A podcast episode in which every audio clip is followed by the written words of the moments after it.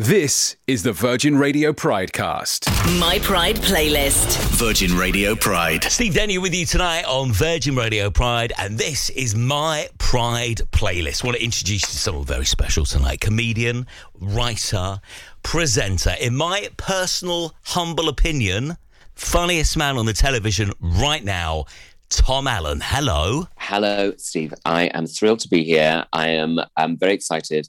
I'm wearing my um, Pride outfit and uh, I'm thrilled. Thank you. Now, in the next hour, you're going to pick some, well, I'm just looking at the list here, some superb tracks as part of your Pride playlist. Uh, the first one, top of the list, is Pet Shop Boys. Why did you pick this? Well, this was the first album that I'd asked for um, when I was about nine, I think, um, when it came out, uh, Pet Shop Boys, Please. And um, it was uh, I think the first CD I'd ever been given, and um, it couldn't be more camp as a choice for a nine-year-old. but I had no idea at the time why I was drawn to this. But I, I really love the Pet Shop Boys. I don't know why. I think it's the, the sort of slightly dramatic, slightly kind of kind of winsome lyrics, and and yet combined with a, with a, an electronic sound, which wouldn't have been my thing when I was. I wasn't really into electronica when I was nine, but uh, somehow it seemed palatable to me. I don't know why. I think it was just the way they they write it, and I, am aware of their influences. Which, as I grew older, I realised I had similar interests as well. People like Noel Coward, and um, and and sort of musicals and stuff. So the signs were very much there uh, for me, for for the people around me uh, when I was nine and asking for a Pet Shop Boys album. And I, I, I, yeah, I've always I've always really loved them, and I like the way that they, you know, they wrote that that wonderful musical about Alan Turing, and yeah, and um, and they, they they kind of. I, yeah, there's a sort of sadness with it, which I think runs through all the, the tracks I've chosen here, which I, tuned into even as a as a small child because I think it's Pride Month and everything. We're talking about things to do with that. There, there was I real I realize now looking back, I kind of lent into anything a bit sad because I think uh, sometimes as a as a queer person you you you feel quite sort of isolated and quite sad at times because you don't know if well I didn't know if there are other people like me out there and I sort of I think that's sort of why there's a there's a longing in the in the music of the Pet Shop Boys, and I think I related to that even as a child, which perhaps is strange, but there you go. Now, Tom, in your book, No Shame, A Queer Life in Suburbia, you talk a lot about growing up, and I feel kind of in a weird way affiliated to you because I know you grew up in uh, Bromley. I was a, a, Bexleyheath boy. Don't judge me. we look 269. Yes, yes, indeed. 269 bus away. We looked yeah. at you guys as the kind of the, the posher dudes. Um, Did you? I stood outside the Glade shopping centre thinking, if yes. only we had this. That's exactly. Oh my goodness. Well, of course, you had the. Um, so I'm just sitting on the floor because I don't have any furniture in my. I've just moved into a new house. So I don't have any furniture. Um, the um, uh, yeah, Bexleyheath though had a mega bowl. So Indeed. I don't know what you're. I didn't go anywhere. I don't know what you're complaining though. about. Why? It was the best thing. It was the best. It was the best Friday night out. Was being a nine-year-old and knowing that you're, you know, if you did know that you you were gay all the way back then, what what was it like growing up in South London in a place like Bromley?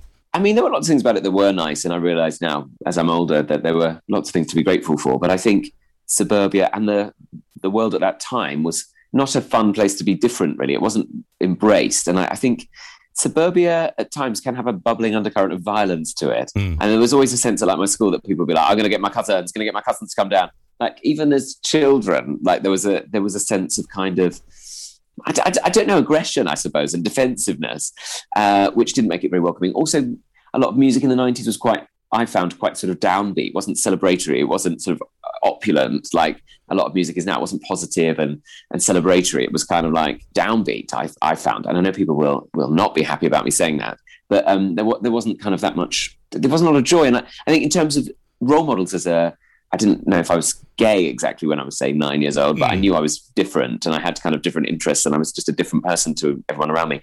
But it was a time when there weren't any queer role models, really, very few. And so there, there weren't people on television talking positively about, not or just talking at all about being gay. Yeah. Um, there weren't any role models really um, there were people in the newspapers who were outed. So it was kind of the media treated it as something salacious and something shameful, something that they could write about. And um, and pe- people had sort of you know, and, and, even sort of pop stars and stuff sort of were outed a lot of the time, or ha- you know, it wasn't like they weren't able to be front footed and like I'm gay. It doesn't matter. They had to, you know, they they had to.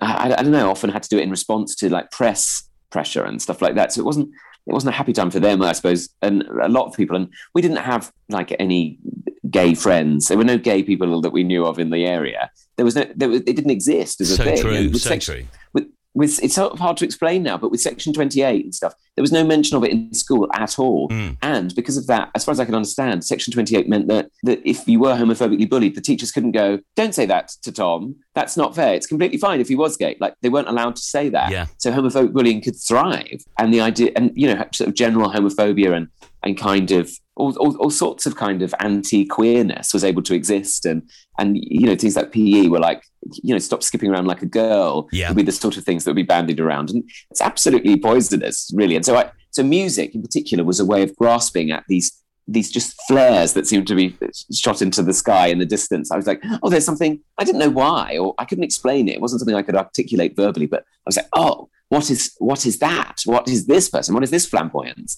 What is this kind of um, outsider's viewpoint? There are other outsiders there, and I didn't, I couldn't understand why I liked them, but I just did. Yeah. And I suppose that was the, I think, like for a lot of people, our identities are forged in the music we're drawn to. And this next Blur song, "Holding On for Tomorrow," I completely forgot about this song. It's a great, great song. Oh. Why there? What's the significance of this? Well, I was choosing Blur were one of the few bands. Bizarrely, at my school, everyone was into Oasis, so I ended up buying Oasis as my first album. But I wished I'd been more into Blur, but they weren't. It wasn't a Blur school. We weren't. That was how it was. It was that sort of tribal with Mm. like different bands and Britpop, and um, and I liked Blur because they had that sort of poetic kind of social critique about them. And I heard this song actually much later in in my life, like my, like into my later teens. Mm. Um, and I just thought it really summed up a feeling of mundane living, but holding on for tomorrow. And we're all just kind of, it's so easy just to be like, get through the day, get through the week, holding on for tomorrow. And just kind of the, the people it details in the lyrics. And I think I don't always listen to lyrics in songs. I'm much more into melodies, but I found these, these lyrics I really tuned into, just this sort of longing.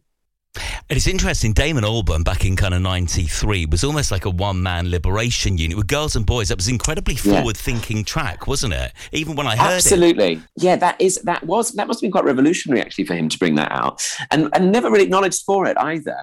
And uh, that yeah, that the way that they kind of sort of quietly kind Hmm. of got on with kind of satirizing and and sort of pushing the envelope as it were was really profound actually. Yeah, boys who do girls who do girls like they're Yeah. boys. Is that the right? I, remember seeing yeah, guys no one in, was talking about that. in Zens in Dartford. Don't judge me too harshly, Tom, but uh, I we're straight, learning a lot about you. the straight Yeah. boys singing along to that. And I was thinking, do you really know what you're singing along to?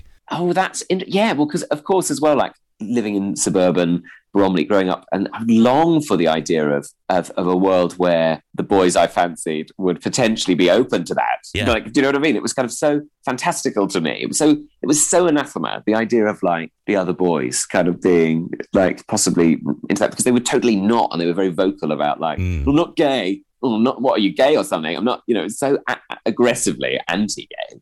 It, the idea of it was was was kind of was farcical. It's an honour to be chatting to Mr. Tom Allen. The next track you got down here is from Sufjan Stevens called Chicago. Why did you put Sufjan down on your Pride playlist tonight?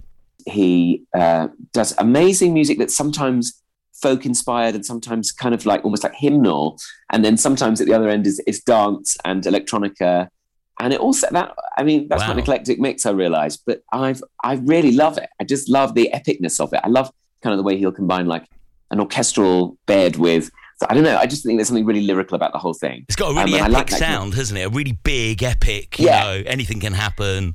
and it's a song that features in the film uh, Little Miss Sunshine, and I love that film, and I love that film about the sort of um, aspiration of this small girl who just sort of wants to do these pageants, even though the world is not set up for her, and she just does it anyway. And um, it's the song, and it's about a family and just sort of struggling against the odds to get her to this pageant, that they, and everything is falling apart around them. And they've got this van that doesn't work, and it's when they're getting in the van they play this song, and it's about a, it's about a journey. People might know um, Sufjan Stevens as well from um, Call Me by Your Name. He does a lot of the songs in that Of course. and also he there's a song of his that features in the pilot episode of This Is Us. So again, kind of both winsome. There's always a theme of light sadness in things that I seem to perse- persevere. But um, this song Chicago is about somebody going on a trip to to Chicago. That's basically it.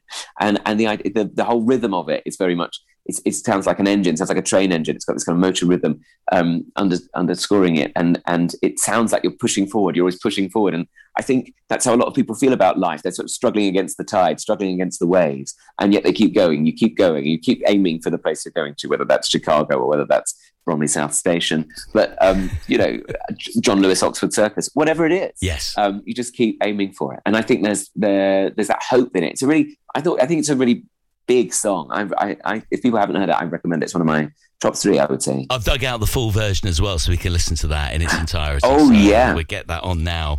It was introduced to me as well by by a friend of mine, Martin, um, who I knew in my early twenties, particularly got to know him. And just you know when you have those friends who just inspire you, and you have a friend who just goes, "Listen to this, play this song. Oh, you like this album? You like this guy?" And some, suddenly, when somebody gives you permission to be interested in something, it opens the door for you. I found that with a lot of songs that like I wouldn't necessarily know if I was allowed to like them, and then somebody goes, "Try this," and you go, "Oh yes." This next tune you've picked, then, this is an interesting one. This is Andrew Gold, Lonely Boy, which really takes me back to reading your book.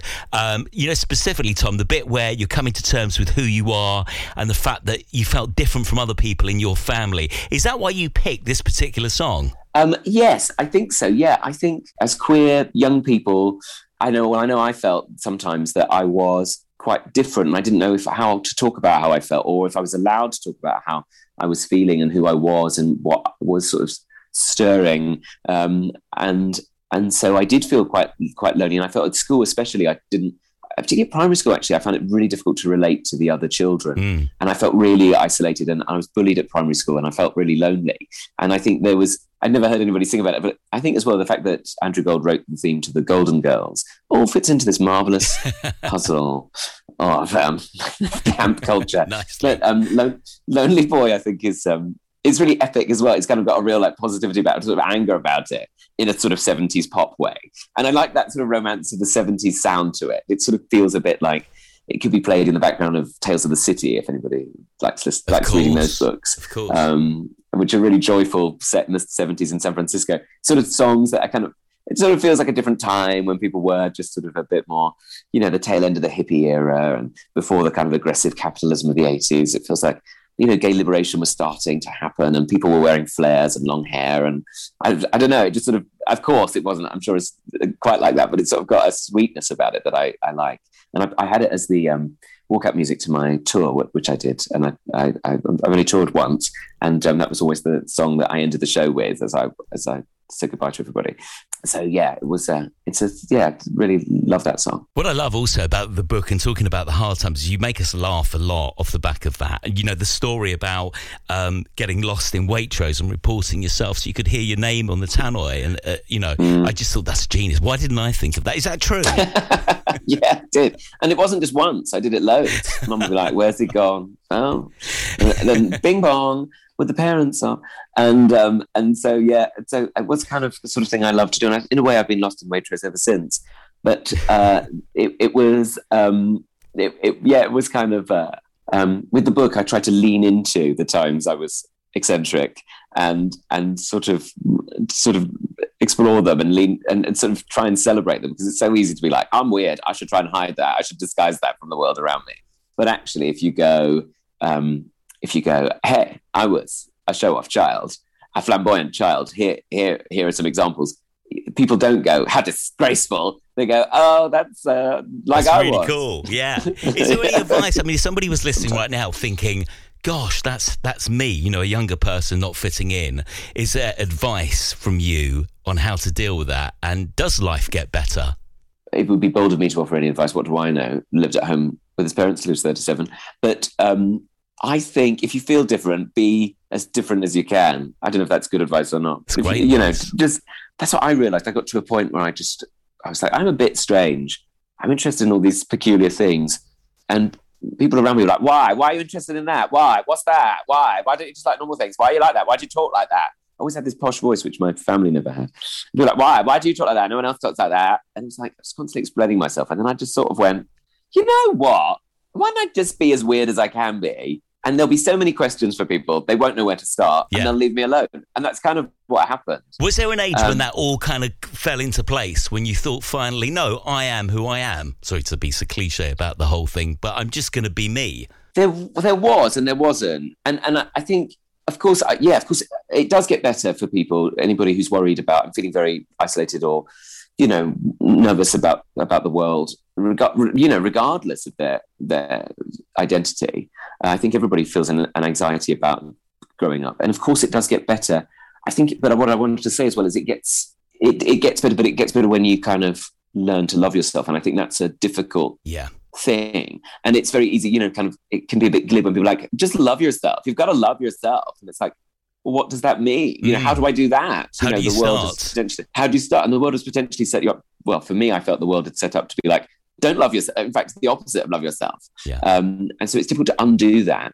So I, I, I say it absolutely gets better and take those um, jumps, those leaps, um, because you will, um, you will be supported. You will find people out there who love you back and will support you. But don't worry if it doesn't happen instantly like it does in um, in, in in films. Wonderfully put. I'm just kind of sat here listening to you, nodding and agreeing and taking all that in. Your next tune, this is quite a powerful one. Uh, one I haven't heard for ages Rufus Wainwright. I don't know what it is. Tell me about this. Well, I got into Rufus Wainwright when I started doing stand up, and a friend of mine got me to listen to him. And I didn't know you were allowed to sing songs about things that weren't to do with love. And so suddenly, this this voice, which is quite an unusual voice, if you haven't heard Rufus Wainwright before, he's got quite a I would say quite a reedy tenor, Hmm. and it's quite unusual. But he he just he embraces that unusual sound, and he has all these influences which range from Puccini and and and the the op, op, the world of opera and show tunes and uh, folk. He's from a folk music family, and and combines them all into these songs that feel again very hopeful and very and have a sort of sense of longing and a sense of kind of going on a, a journey and, and going on I, I, I don't know, just sort of like trying to find yourself and trying to understand yourself, but they're rooted in the moment. They're not trying to, they're not wrapping everything up with a bow. Um, but he sings about, you know, like phones being on vibrate and, and he sings songs about um, being a beautiful child. And I, I, I think his album Want One really blew my mind because it was about just being a person. And, and when I grew up, it wasn't, you know, there weren't, there wasn't that sort of, there weren't that many songs or that much culture about just like just be you and it doesn't Mm. matter it doesn't matter if you don't know who you are it doesn't matter if you're not in love or you know it doesn't you know, you know and his the, the the poetry of his of his lyrics which talk about you know kind of unrequited love and the sadness of that and the complexity of that feels very felt felt really powerful to me really important to me You know, we touched earlier on the lack of role models back when, when you were growing up. When when do you think that changed? Yeah. Because I seem to remember that the tide kind of turned around. Brian winning Big Brother and Will Young on Pop Idol and having kind of Oh, yeah. young, open. Would you agree that that was the moment Yeah, when things got a little bit brighter for us? I, for me, I distinctly remember Graham Norton coming onto television, and a lot of people like dismissed him. I think I remember, like, I think Ricky Gervais is really like sort of dismissive of him in extras and stuff. And um, he was Graham Norton was so powerful to me, was such an important role model because he brought a sense of joy into late night television. Mhm. I'd never seen someone on television who was gay, funny, outrageous, you know, openly gay, openly silly and naughty and cheeky. And it felt so exciting to stay up late and watch his show on a Thursday night. And it represented a world of happiness and where you could have, where your sort of outsider perspective and your sense of humor was a great was a great skill and a great power. Um, and and he celebrated that and that sense of kind of like bringing out sex toys and throwing them in Betty's face and getting a you know and like getting a rubber enthusiast to speak to Cher on the phone and just sort of like kind of made us laugh in a way that wasn't but it wasn't like look at these these people they're all silly. Oh they're, they're disgusting. They're weird. It was like well we're all a bit weird. You know like he'd go around the audience and he'd talk to people and they'd discuss like their kind of the weirdest date they'd ever been on or the weirdest encounter they'd ever had and and sort of made it all like oh we're all together and we're all we're all we've all been in these kind of situations where we're all sort of feeling like an outsider. And that was so important to me and so powerful and um and the way it just sort of started on Thursday nights and it felt like this really lively and like I said I don't know if people I don't know if people I don't know I, I sort of remember there was a little bit of like dismissiveness about him and I just always thought he was the biggest most important cultural figure I'd ever seen um, and it was suddenly like, oh, this can be fun. Like, because up to that point, my experience had been the only representations really had been in dramas where sad things had happened to people who were gay. Mm. their families disowned them, or or they they they you know they were like queer bashed and stuff. So there was no kind of like there was there didn't seem like there was very many positive role models, and he was the first one. And I was like, oh, maybe it's going to be fun. And that that was really part of the the beginning of the journey, me kind of learning to accept myself and learning to love myself because I'd never had that role model. Do you know? And I think that's the reason why Graham Norton is thought of as a national treasure. I mean, like everybody loves him. We're rattling through the tracks, so let's go to your next one. This is this is interesting pick. The Kinks, well respected man. Um, what's the significance here? My mum got me into the Kinks. She would often buy me an album for Christmas of somebody she loved growing up, and I think the Kinks represent. The Beatles did it too, and lots of other people as well but that social satire that seemed to be a part of the 60s and and sort of echoes kind of the, the kind of the sending up of the traditional sort of stereotype of what Britain is and or was and thinks it is, you know, I think, and I really enjoyed that because again, it comes from an outsider perspective and and um, and I think it, it, for me, it sort of sent up a, a, notion that I've been aware of. I kind of like the idea of these kind of um, English eccentrics, but I like the idea of of them sending the, the Kinks sending them up in that sort of 60s way that seemed like it was with love but it was also with a sharp eye. Do you um you know with you with the level of career that you you know the, the level of success you've got now do you sometimes kind of pinch yourself and, and go it's happened so quickly and, and, and look at where I've come how, how is your head dealing with um, what you've got and your achievements and your success? Well it's very generous of you to say it like that. I mean I feel very lucky to be doing the things I like doing. It's it's taken me 16 years to get to where I am now if that is anywhere at all, I don't know. But um, I did stand up for sort of 13 years before I got any any, any kind of uh, work on telly. What was that like, the stand up? Because it seems it's so harsh. You make it or you or, or you don't. Well, I think it's a bit like I was saying earlier. You go, you do it because you like laughing and you like making people laugh. And the world of stand up, particularly when I started in 2005, was still very blokey, very male dominated, very straight white middle-aged men. It was, and the comedy clubs wanted that and expected that, mm. and um, they were aggressive places, and they didn't take kindly to quirky characters or sort of vulnerable outsiders. And me talking about a dessert trolley in a golf club, they were like, "What?" they want to talk about, you know, something rude or something kind of more. But did you? But did you go ahead and do that? Was that the act from from day one? I, yeah, at first I did it, and people kind of. I did some some newcomer competitions that people enjoyed, me being the sort of unusual. I was like the last person who should be in a comedy club.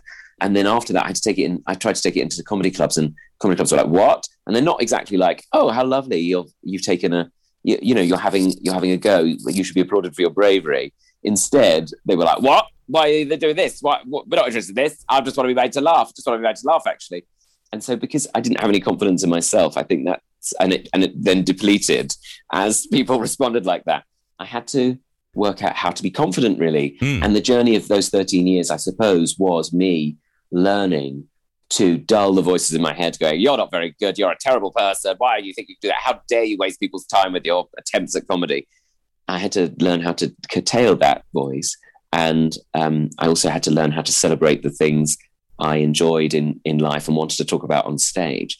And, and that was the that was the real learning experience, I suppose. And if, if that's not too pretentious to say, the, the 13 years in particular I did stand up, and even now, is always a journey into allowing yourself to just be on it and, and allow yourself to write things that you notice without sabotaging them. Um, it, it goes back to what we were saying about it gets better. It does because the more you accept yourself, the more and the more you love yourself, the more the rest of the world aligns. I think, and the more happily, the more the more you care for yourself, the more the more you know you understand your work and now on to the next song, which is, well, we're going into banger territory here from 2004 Scissor Sisters, Take Your Mama. Uh, tell me more about this. Because I came out when I was 21, and my friend Sarah said to me, We're not here for a long time, we're here for a good time in life. And again, the Scissor Sisters were just really joyful and fun. And you could, it was all about kind of, again, it was the first time I'd heard like sort of what I imagined my world was a bit like. And it's Take Your Mum Out is about somebody who's not out to their parents and their mum comes to stay. Um, and they they live they're living their fabulous life in the city and then they have to like try and cover it up and i thought that's the sort of thing i imagined myself doing and again i'd never heard that sort of experience being sung about and it was sung about in such a playful way and they did those concerts where they dress up and they'd wear halloween costumes i was like i didn't know you were allowed to be as full of life as this i didn't know you were allowed to be as joyful as this i thought you had to just be like quiet and just sing songs about love and they were like, "Oh, this is like a party." And suddenly there were all these other people who really loved it, and I was like, "Oh, life is fun! Like you're allowed to have fun." Honestly, to that point, I thought I was condemned to a life of misery Yeah. because I was different and I had no role models, and I was presented with um, a, a homophobic environment in my school and in the wider world. Being gay was something that was, yeah, as I say, was something that people shamed people in the in the press about. There was there was not. I've never been taught that it was something to celebrate, and and that actually all the people who are really great are actually outsiders. Uh, a large number of whom are also themselves, you know, would identify as queer or or, or gay or, you, you know. So it was it was suddenly very thrilling, and I was like, that whole album was just like a party, and it was like, oh, this is going to be great. I'm allowed to live my life. It was a huge permission. I suppose the sort of thing that actually a lot of straight people perhaps experience in their early teens when they're allowed to go to parties. And for me, that was so forbidden. Yeah. Like the idea of openly fancying someone and, and just keeping a lid on that, a really tight, probably Le Creuset heavy lid on that was was very toxic and very kind of.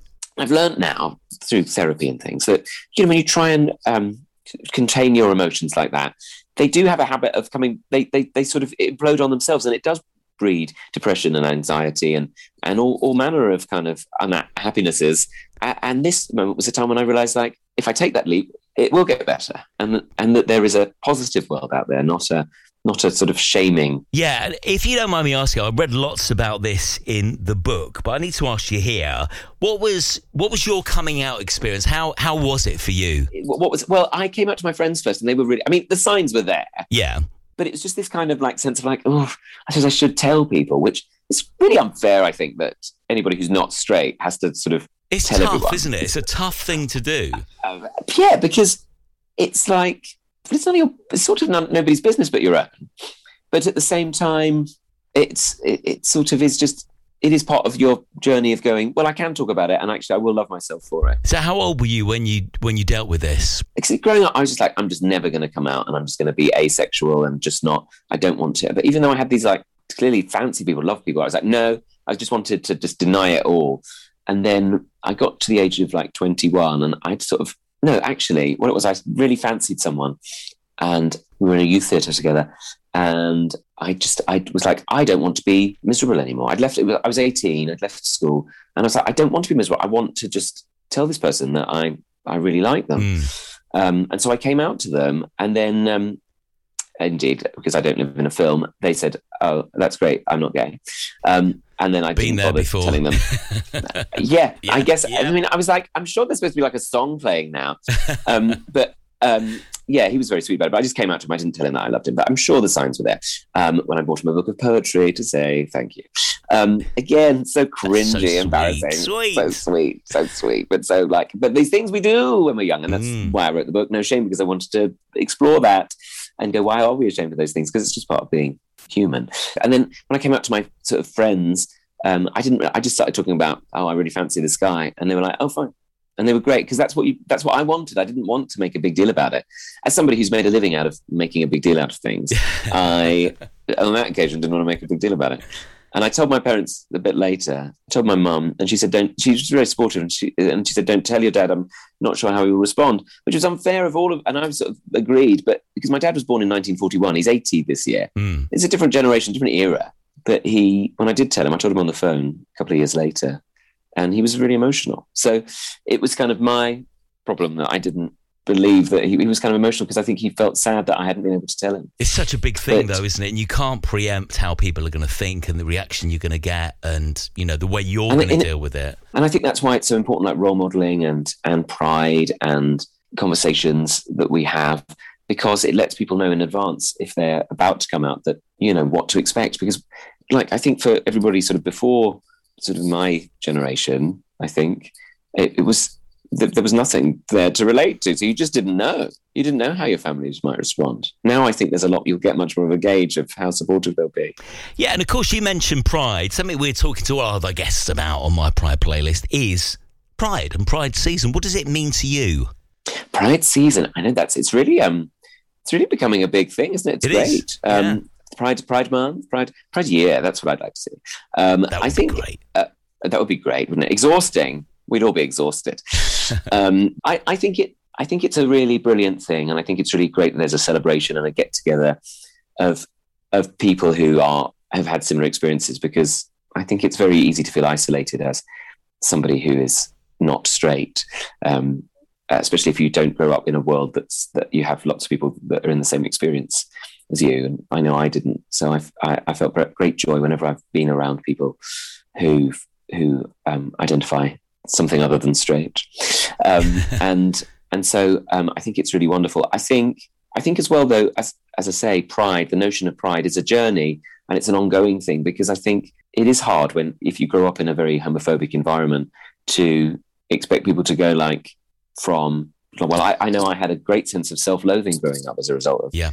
the, the world I was in and so it's taken me a long time to to reverse that and I think again it's important to acknowledge that because otherwise people might feel like this this this sort of they're, they're well, I know I felt inadequate because I didn't immediately go, I'm so proud of myself. Um, I have such great pride. Um, it took me a long time to experience that. And, and I, I always feel it's important to point out that it's not, it's not like in musicals where everything is worked out and tied up with a bow. Like we're all, and I think it's true of every human being, really. The relationship mm. with, with the self is often complex. And, and I think that it's okay. I just think it's okay just to, whoever you are, wherever you are, however you're feeling that day is valid and is important and you're allowed to feel that and that's great do you know what i mean i think mm. take it one step yeah. at a time and uh, and take it at your own pace yeah because yeah. it's about you it's about you and your your yourself and how you love yourself and how you want to experience it and wh- however you want to experience it is absolutely correct and brilliant there's no one way to do it and so i think that's for me that's and that's that's what it means. Thank you Tom Allen, it's been a joy to interview you and hear about your journey. Of course, it's all in the current book, No Shame. If you get the audio version, it is hilarious. It is so so good. Uh, but Tom, it's, it's been great to, to know how a you know a normal boy in Bromley has grown up to be such a success that you are, and to see all the wonderful things you're doing right now. Let's finish off on this one song, Elton John, "Tiny Dancer." Why did you want this? Um, I always loved Elton John as a teenager, as an early teenager, before he was sort of like he'd obviously been a huge star and was a huge star, but he, he wasn't sort of in the public eye as much in the early '90s.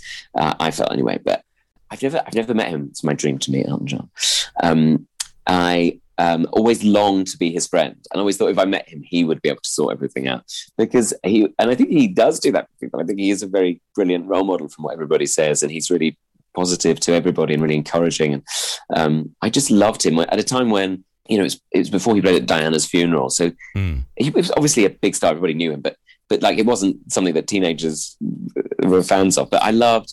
Um, the early albums, I've always loved his early albums, which don't get talked about enough, namely Tumbleweed Connection um, and Captain Fantastic and the Brown Dirt Cowboy um, and Madman Across the Water. And Tiny Dancer is the opening track on that. And I always thought it was such a great song. And then that film came along, almost famous. And then suddenly everybody loved it. And I was furious because I was like, no, Elton John is my special friend.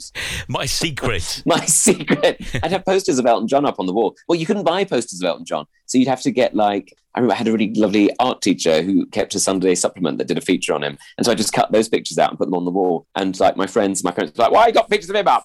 Elton John on the wall, like all that sort of like suburban, like why, why got him up? Don't you want to have a picture of I don't know, uh, Madonna or something? Madonna, yeah, if I had Madonna up, yeah, that would have been somehow, I don't know, more. Maybe even like, no, I just love Elton John. Yeah, yeah, yeah, yeah. Elton John was just the right level of gay for me, just just the right, and great outfits, lovely extravagant life. I loved it. I loved it. No one was like that. No one was like you know, like wearing Versace and dressing up as a duck and having a throwing a tennis racket across a lift. No one was doing that when I was growing up. So it was like there are these people out there. Another flare went off in the sky. Isn't it lovely that now he's he's regarded as like a national treasure, isn't he?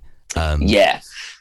Yeah, and so beloved and so wise. And yet, what a life! Like, what an amazing mm. life. Um, he um, he, you know, just has lived and and done like lived excessively and hilariously, and um, and you kind of go, well, as my friend said to me, none of us here for a long time. We're here for a good time.